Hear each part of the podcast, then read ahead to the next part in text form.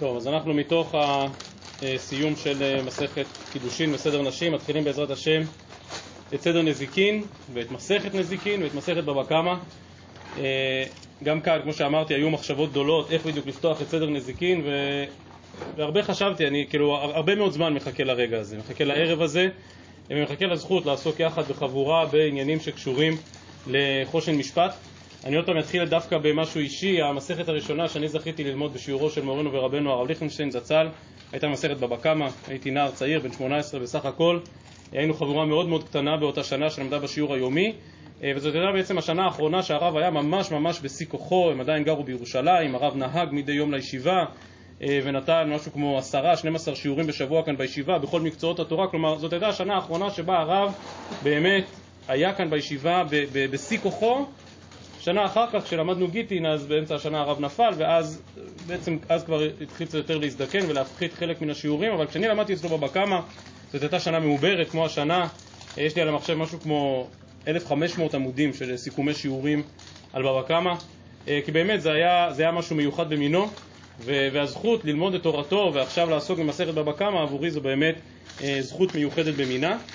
אבל אני חושב שההתרגשות מתחילתה של מסכת בבא קמא קשורה גם לנקודה נוספת שעליה, שעליה נעמוד מיד. אז רק כמבט כללי על המסכת, מסכת בבא קמא, הזכרתי את מורנו הרב, היה אומר שמסכת בבא קמא היא מן המסכתות המסודרות, המשנה, המשנה מתחילה מההתחלה, מארבעה אבות נזיקין, מתחילים בנזקי ממון, האם אדם המזיק נזכר במשנה או לא נזכר במשנה, זו מחלוקת האמוראים, מה זה המבעה, שנגיע לזה בעזרת השם בימים הקרובים, אבל מתחילים מממונו של הזיק, ממשיכים באדם המזיק, ולאחר מכן במחצית השנייה של המסכת, החל מן הפרק השביעי, עוברים לדיני גזלה וגנבה, ובכוונה כנראה דיני חובל נזכרו בפרק השמיני ולא בתחילת המסכת, שכן הם קשורים יותר לגניבה וגזלה ופחות לנזקי ממון. אז אם כן, יש לנו נזקי ממון ויש לנו אדם המזיק, כלומר אדם שהזיק ממון, ויש לנו אדם שחבל בחברו ודיני גניבה וגזלה, ולכן מאוד קל להביט על המסכת מלמעלה ולראות את הכל. עוד נקודה שהייתה מאוד מיוחדת בשיעורים של הרב ליכטנשטיין בבבא קמא, בשונה מכל שאר המסכתות הנלמדות כאן בישיבה, מקובל כאן בישיבה, זה כמו שמקובל בכל עולם הישיבות. לומדים בבא מציע, לומדים בבא בתרא, כמה מספיקים בזמן חורף. מתחילים שניים אוחזים בדף ב', מגיעים, במקרה הטוב מגיעים עד דף י', י"א, י"ב, עשרה דפים בזמן חורף. כשלמדנו בבבא קמא אצל הרב ליכטנשטיין, הרב לימד מתחילת פרק ראשון עד סוף פרק שישי. כי הלכות ארבעת אבות הנזיקין בעצם בנויים ממש מערכה אחר מערכה, אז לא למדנו מילה במילה, אבל הרב ליכטנשטיין ממש לימד את ששת הפרקים הראשונים של המסכת.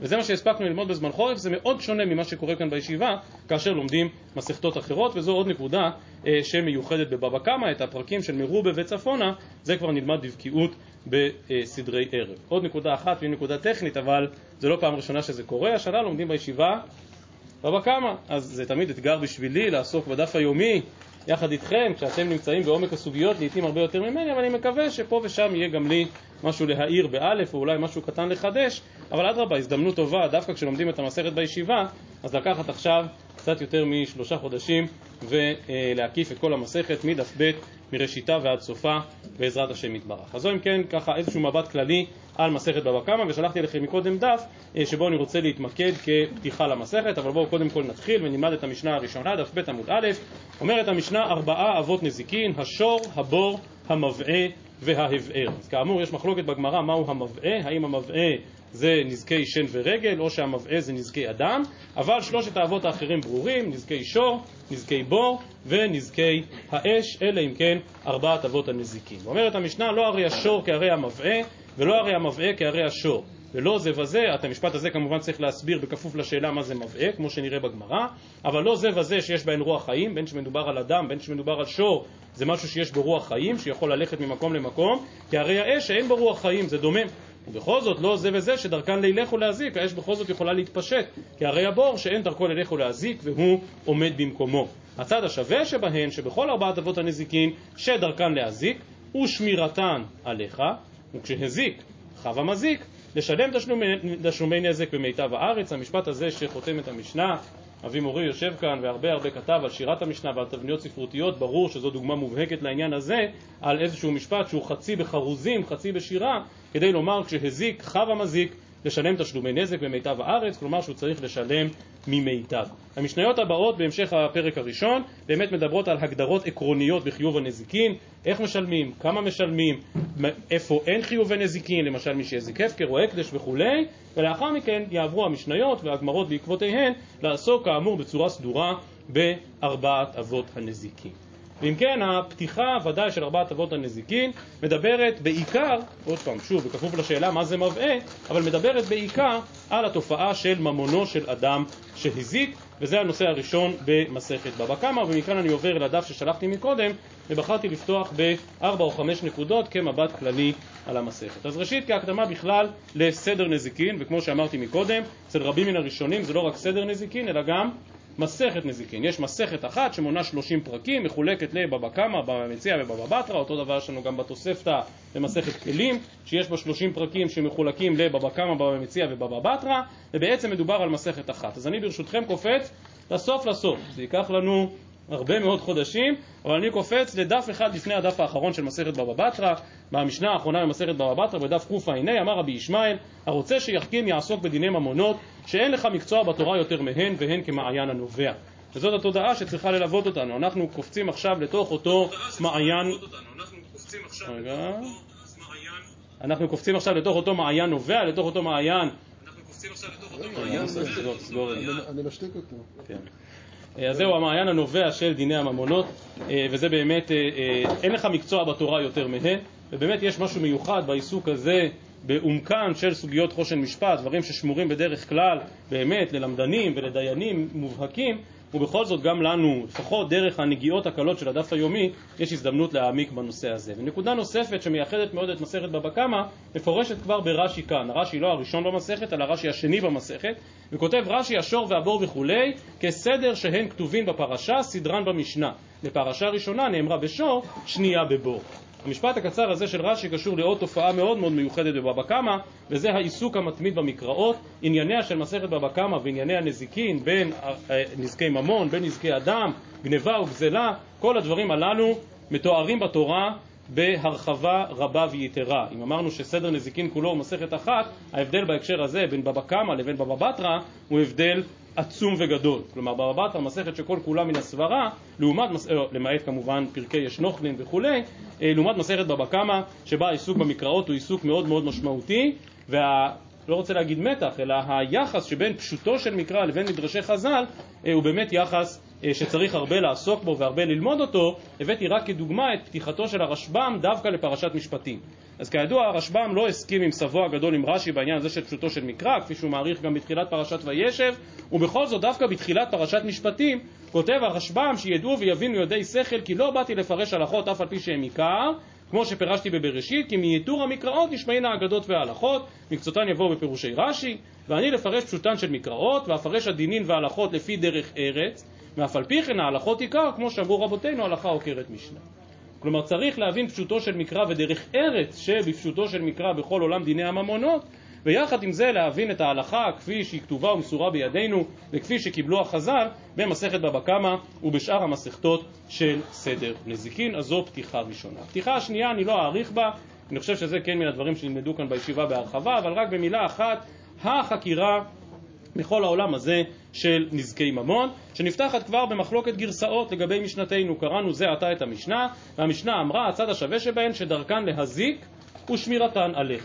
הגמרא מצטטת שוב את אותו עניין, אלא שבגמרא כתוב, כוונתו להזיק, וממונך ושמירתו עליך. ובחלק מן הראשונים גרסו והוסיפו למשנתנו את המילה ממונך, הבאתי רק כדוגמה את הרשב"א שטוען שאין לגרוס כך במשנה וזה לא היה כתוב במשנה, אבל זו מחלוקת גרסאות בין הראשונים, האם המילה ממונך כתובה כאן במשנה. למה השאלה הזאת היא שאלה כל כך חשובה? משום שבמשנה להלן, בדף ט', כלומר המשנה, כל שכבתי בשמירתו הכשרתי את נזקו, ורש"י שם במילותיו הקצרות בעצם אומר את כל החקירה ממש על רגל אחת. כותב רש"י, כל שכבתי בשמירתו הכשרתי את נזקו, כלומר, אם הזיק, הכשרתי וזימנתי אותו היזק שלא שמרתיו יפה. כך מצאתי. לישנה אחרינה, הכשרתי את נזקו, עליי להכשיר ולתקן את נזקו, כלומר אני חייב לשלם.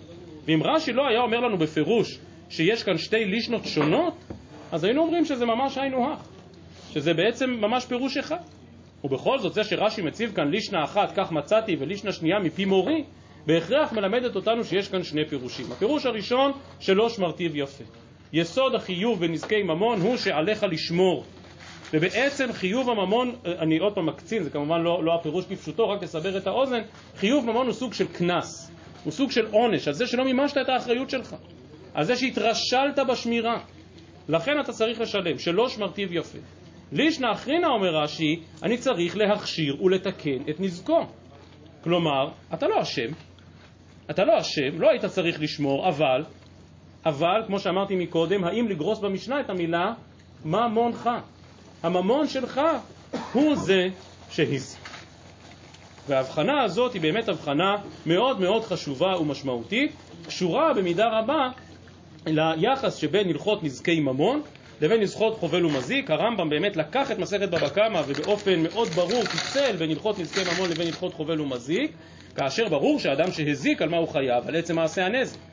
אלא שאם אני בא לחייב אותו על הנזק של ממונו, כאן זה כבר סיפור אחר, ויכול להיות שהדבר הזה מדויק גם מהבדל שבין הרמב"ם לבין הראש, שכן הרמב"ם בהלכה הראשונה בהלכות נזקי ממון כותב בפירוש כל נפש חיה שהיא ברשותו של אדם שהזיקה, הבעלים חייבים לשלם שהרי ממונם הזיק. לא קשור לשאלה של השמירה, כן שמרת, לא שמרת, כן התרשלת או לא התרשלת, ממונם הזיק. זה שייך לך, נכון? אז אתה אחראי.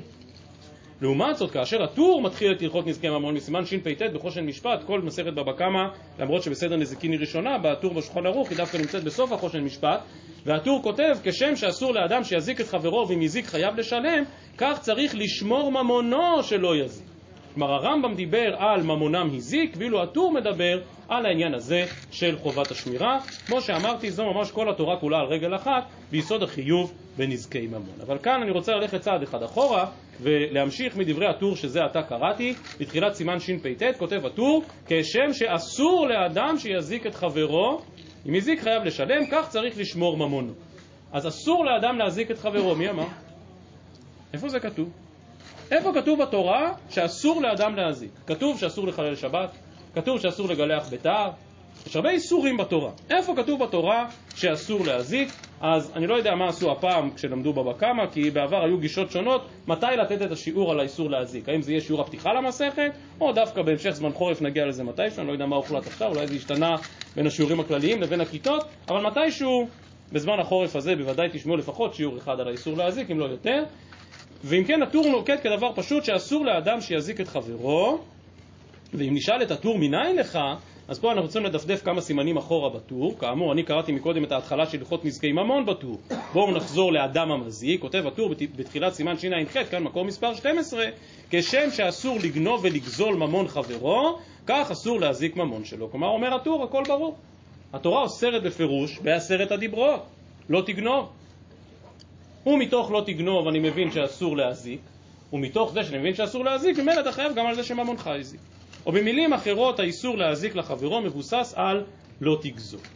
ובאמת, הדברים הללו מפורשים ברבנו יונה, ובהרבה מקומות הטור הולך בדרכו של רבנו יונה, בעיקר בכל מה שקשור למדרש המקראות, ורבנו יונה כבר בתחילת מסכת אבות, כאשר הוא מסביר מה זה בכלל תורה שבעל פה, מהי אותה תורה שקיבל משה מסיני ומסרה ליהושע, כדי למצוא דוגמה לעניין של תורה שבעל פה, אומר רבנו יונה, בתורה כתוב לא תגזול, וכל דיני הנזיקין שקיבלו חז"ל הם בעצם חלק מלא תגזול. בדיוק כמו שמסביר אותי. אז גישה אחת אומרת האיסור להזיק הוא בעצם חלק בלתי נפרד מלא תגזול. גישה אחרת שגם היא רואה את איסורי הנזיקין כחלק מן הפרשיות המפורשות בתורה היא הגישה שמצטט רבו רוחבר, רבי שמואל בשמו של רבו הגדול רב חיים, כמו בכל מקום. הסימן השני בברכת שמואל בבבא קמא, בסימן ב', הוא שואל מה דין ספק נזיקין. כלומר יש ספק האם אדם צריך לשלם או לא. אנחנו כמובן היינו עונים, ספק בנזיקין, המוציא מחברו עליו הראייה, ברור. לא. אומר רבי שמואל, לא. יכול להיות שבספק נזיקין אפשר לחייב לשלם, למה? משום, מה? משום ספק איסור הלחום. טוב, אז איזה איסור יש כאן? אומר רבי שמואל, מזה שנאמר בדיני שור המזיק ולא ישמרנו בעליו, מזה למדנו לא רק על חיוב הממון אם שורך הזיק, אלא מכאן למדנו שיש איסור להזיק, וכך הוא טוען ששמע בשמו של רב חיים, והדבר הזה יכול להיות נפקא מינה כאמור לענייני ספקות. הצד השווה לרעיון המקורי הזה של הברכת שמואל ולראש ולטור, אה, לרבנו יונה ולטור, הוא שבאמת יש כאן איסור של ממש. או האיסור להזיק, או האיסור לגזול, וזהו המקור. אבל יכול להיות שכל האיסור להזיק מבוסס על נקודות אחרות. בגמרא בסנהדרין בדף ז אנחנו לומדים, אמר רב יהודה שמוע בין אחיכם ושפטתם צדק אפילו בין בית לעלייה, בין איש ובין אחי ובין גרו אפילו בין תנור לקיריים. הדבר הזה לא קשור למסכת בבא קמא, אלא למסכת בבא בתרא. זה עניין לא יחפור, זה הפרק השני וכל עולם דיני שכנים. ובכל זאת רבנו חננאל שם מסביר שאפילו בין בית לעלייה צריך הדיין להיות בקיא כמשפט הפסדת העלייה וכולי, וכמה הרחקת עקירה וכן הלאה וכן הלאה וכיוצא בדינים הללו. כלומר, מה שמפורש שם באותה סוגיה בסנהדרין, זה שכאן אומנם, שוב, לא מדובר על דיני נזיקין, אלא על הרחקת נזיקין בעולם השכנים, ובכל זאת גם לזה יש מקור, אבל זה לא לא תגזול או איסור להזיק, אלא, אלא חלק מן החובה למסד עולם של דיני ממונו, של שמוע בין אחיכם ושפטתם צדק. כדי שהעולם יהיה מתוקן, כדי שהעולם יהיה עולם של שמוע בין אחיכם ושפטתם צדק, ממילא צריך לדון גם בהרחקת נזיקין, ומתוך כך נלמד גם בדיני הנזיקין באופן כללי. גישה מרחיבה עוד יותר מצויה במשפט מאוד חשוב שם בסוגיות בלא יחפור של היד רמה בבבא בתרא, וכותב הרמ"א דאסיר למיגרם מידי דעת אמיני הזקה לאינשי, אם משום לפני עיוור לא תיתן מכשול, ואם משום ואהבת לרעך כמוך. לפני עיוור לא תיתן מכשול זה חידוש גדול. איך מפה למדנו איסור להזיק? אז יכול להגיד שזה סוג של, וכאן למדנו מכאן מלפני עיוור לא תיתן מכשול על איסור, על איסור לחבול בחבר. אם נבין לפני עיוור לא תיתן מכשול כפשוטו, אל תשים לו מכשול כי הוא ייפול ואתה פוגע בו. אבל כנראה אריד רמה הבין שבאמת יש כאן משהו יותר רחב ולפני עיוור לא תיתן מכשול, או, וזו האפשרות האחרונה שלו, ואהבת לרעך כמוך. וכדי להבין את עומק הרעיון הזה של ואהבת לרעך כמוך, צריך לדפדף קצת קדימה במסכת בבא קמא, לסוגיה בדף ל', כאשר הגמרא שמדברת על חסידים הראשונים שהיו מצניעים קוציהם וזכוכיותיהם בתוך שדותיהם כדי לא לפגוע במישהו אחר, ועל זה אמר רב יהודה, היי מאן דבאי למהווה חסידה, לקאי מילי דנזיקין, רבא אמר מילי דאבות ואמרי לה מילי דברכות. למה מי שעוסק בברכות הוא חסיד? אנחנו מבינים, ברכות זה תמצית הקשר בין האדם לבין קונו, ברוך אתה השם. למה מי שעוסק במילי דאבות הוא נהיה חסיד? גם כן אנחנו מבינים. אבל למה מי שעוסק במילי דנזיקין יהפוך להיות חסיד? מילי דנזיקין, כמו שהתחלנו מקודם בסוגיה בבבא בתרא, זה הרוצה להחכים, זה מעיין נובע, זה שקלא וטריא, זה פלפולא דאורייתא. איך זה קשור לעולם החסידות? כי ואהבת לרעך כמוך. ובתחילתה של כל מסכת אנחנו תמיד מנסים למצוא ולהאיר באלף על איזושהי נקודה אחת, שהיא נקודה שצריכה ללוות אותנו בלימוד המסכת. לאן המסכת הזאת צריכה לכוון אותנו מבחינה רוחנית, מבחינה רעיונית. ואין ספק שמסכת בבא קמא צריכה לכוון אותנו ל"ואהבת לרעך כמוך", בסדר נזיקין כולו.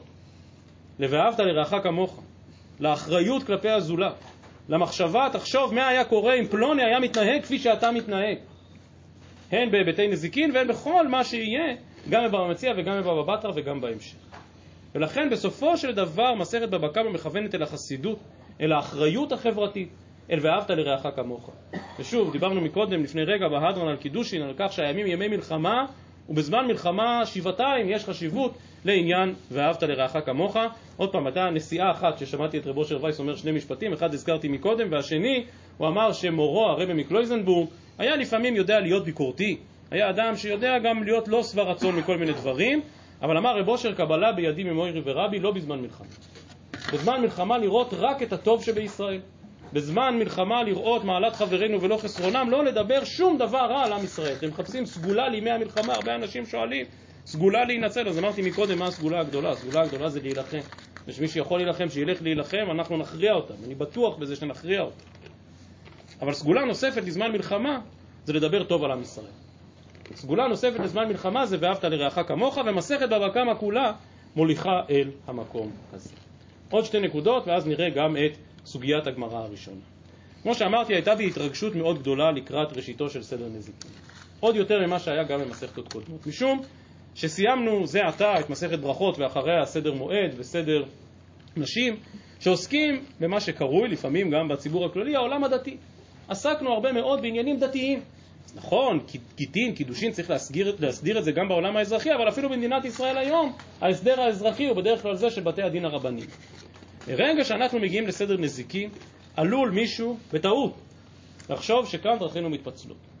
כלומר, אותו ואהבת לרעך כמוך, אותו צורך לשמוע בין אחיכם ושפטתם צדק, בשביל זה יש לנו בתי, בתי משפט, ואלמלא מורא של מלכות איש את רעהו חיים בלעו, ו... באמת נוצר כאן איזשהו פער בין מה שלומדים בבית המדרש ובין הוויות דאביי ורבא ובין השקלא וטריא של מעיין הנובע של סדר נזיקין לבין החיים בפועל. כלומר, בישיבה אני לומד בבא קמא ובבא מציע, אבל אם יש לי איזה בעיה עם השכן שלי, אני הולך לבית משפט. וזה לא נכון. ובעיניי המטרה שאני לפחות מציב לעצמי במפגשים הקצרים שלנו מדי יום, זה ליצור את החיבור הזה שבין סדר נזיקין לבין חיי המעשה שלנו. כבר הזכרתי פעמיים הערב את רב אושר וייס, באמת אני חושב שההערצה הגדולה שלי לרב אושר הלכה ונבנתה דווקא מן התחום הזה. מן התחושה שרב אושר, כמו שהוא בקיא בהמון המון תחומים, אה, בקיא גם בעומק אה, אה, עולם הממונות, בסדר? העולם הפיננסי המודרני. ומצליח להראות, אם זה בדיני ריבית או בדיני חברות או בדיני נזיקין או בהרבה מאוד הלכות אחרות, איך באמת משפט התורה מופיע ומתגלה בתוך ההוויה החברתית, משפטית, מציאותית שאנחנו חיים בה היום. וכמו שאמרתי, לא, לפחות מבחינתי, לא יעלה על הדעת אדם שיושב בבית המדרש ולומד בבא קמא ומחר יש לו איזו תביעה כלפי הביטוח והוא הולך לבית משפט. כי יש בתי דין רבניים. אז נכון, צריך לחתום על שטר בוררות וכולי, וחוק הבוררות זה לא כאן המקום לעסוק בו, עוד נגיע גם לזה בעזרת השם בהמשך. אבל המעמד של משפט התורה והידיעה שתורתנו תורת חיים גם בתחומים הללו, בעיניי הדבר הזה חשוב מאין כמותו, אבל זה מחייב אותנו באמת לאותו מעיין נובע ולהעמיק בסוגיות. אני רק אזכיר את זה כאנקדוטה, אני זוכר שאני כנער צעיר בישיבה תיכונית, מישהו פעם רצה לדבר על החשיבות של הנושא הזה, ואמר ש...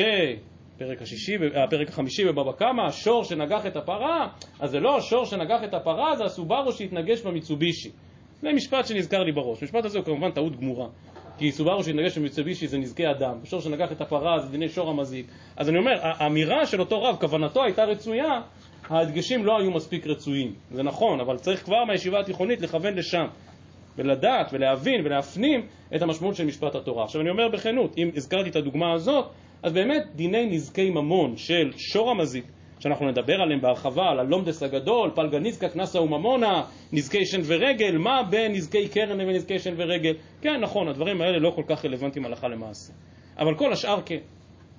נזקי בור, נזקי מים למיניהם, נזקי אש, וכמובן, כמובן, אדם המזיק על כלל שלוחותיו ועל כלל משמעויותיו, וזה נכון שפה בישיבה בדרך כלל עוסקים יותר, כמו שאמרתי, בעבוד אביי ורב, אבל לומדס שמאחורי הדברים לא תמיד לומדים גם הלכה למעשה כל דבר, וכמובן שגם אנחנו במסגרת שלנו לא נספיק, אבל אני מקווה שאתם מכירים את הדברים שכתב מורנו הרב ליכטנשטיין בקונטרס דינא דגרמי שלו, אני לא אקרא עכשיו את הכל, אבל כשהוא נתן סדרה של שיעורים, וראיתי שעכשיו גם הרב מדן אה, נותן שיעורים בקונטרס דינא דגרמי, או שזה השנה שעברה או השנה, אני לא יודע, לא, אוקיי, מצוין.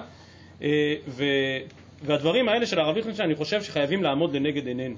כאשר בא הרב, וכולם יודעים מה הייתה הערצתו של הרב ליכטנשטיין לרמב"ן, ומבחינתו, זוכרים את המשפט המפורסם, שאם ניקח משהו לאי בודד, זה יהיה את הרמב"ן, והרב ליכטנשטיין נותן סדרת שיעורים שלמה על קונטרס דינא דגרמי, שכל המשמעות של, של מה שהרמב"ן עשה זה בעצם לבנות איזשהו בניין למדני מפואר שמסביר מה ההבדל בין מעשה לבין גרמי לבין גרמה, ואז בא הרב ליכטנשטיין ואומר, עם כל היופי וההדר וההוד הלמדני הזה, בסופו של דבר דווקא דעת הריצווה, שמסביר שההבדל בין גרמה לגרמי הוא ממש לא הבדל עקרוני, הוא הבדל קצת טכני, בין מה שמצוי לבין מה שלא מצוי, בין איפה שבית הדין צריכים לגדור גדר לבין איפה שלא צריכים, דווקא הדבר הזה צריך ליישם אותו בחיי המעשה.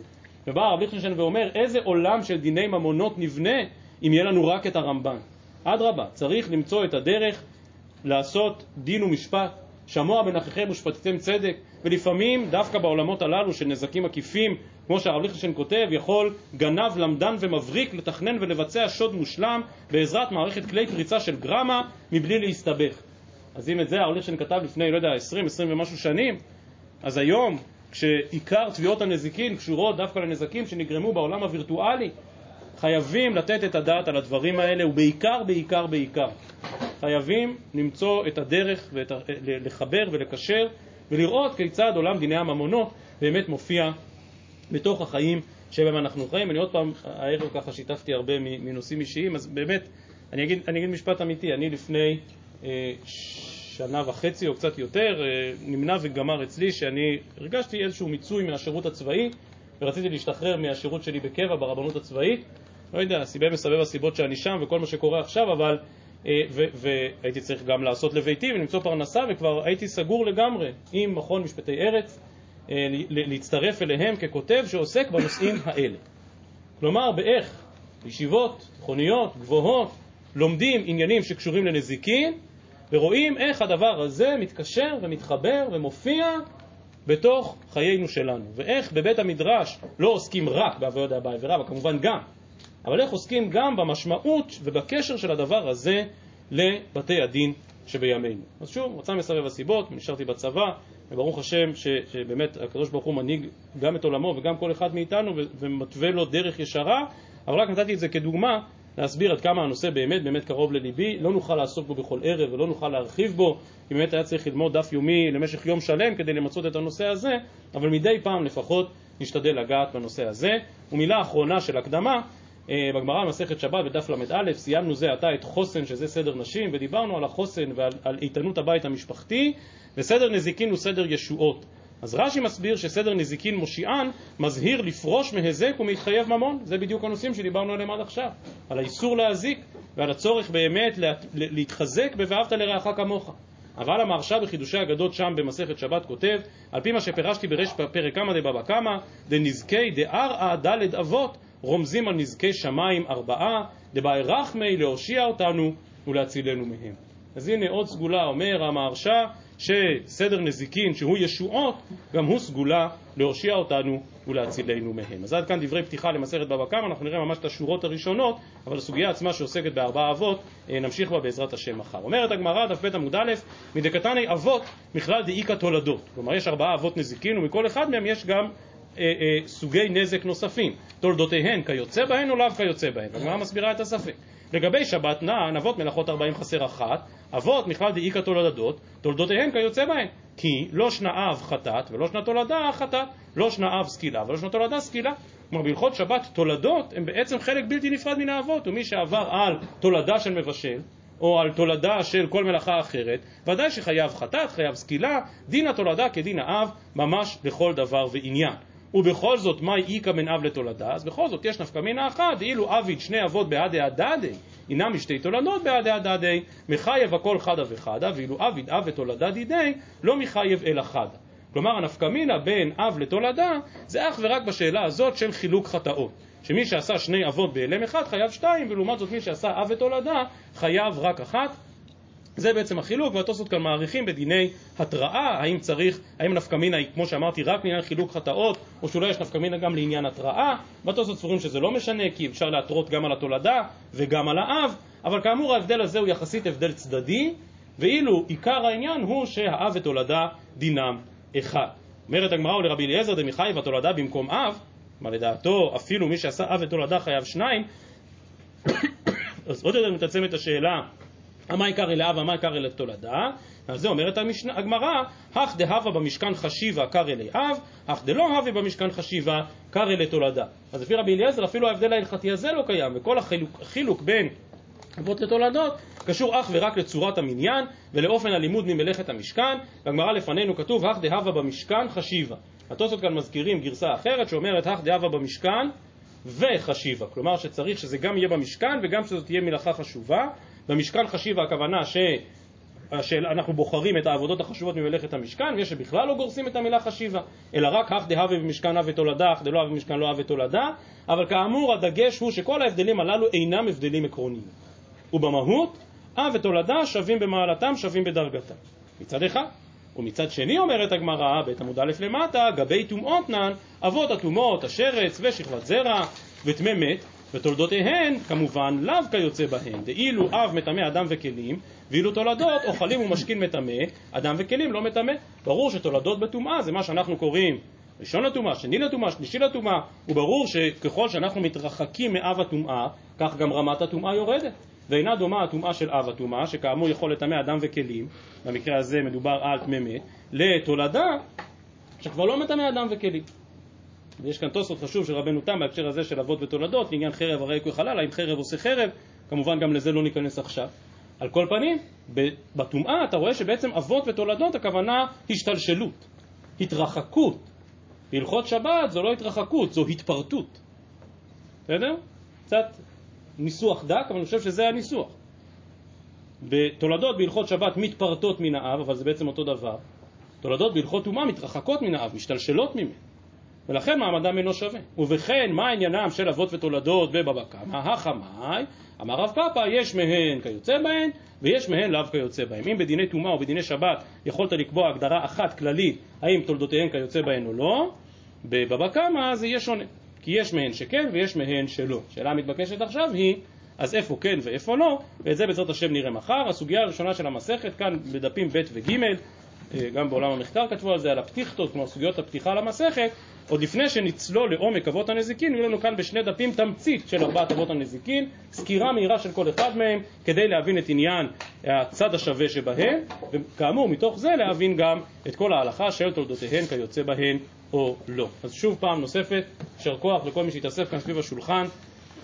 אני לא יודע, אולי ננסה גם בהמשך, במוצאי שבתות לפחות להיפגש, אבל אתם רואים שבאמצע השבוע זה ממש לא ריאלי, ואני ודאי לא הייתי מתחייב לדבר כזה. ובעזרת השם, שזכות התורה שלמדנו ושעוד נלמד, תעמוד לעם ישראל כולו, לחיילינו, לחטופינו, ושנשמע ונתבשר אך ורק בשורות טובות, ישועות ונחמות. שבוע טוב, בהצלחה רבה לכולם במסכת בבא קמא.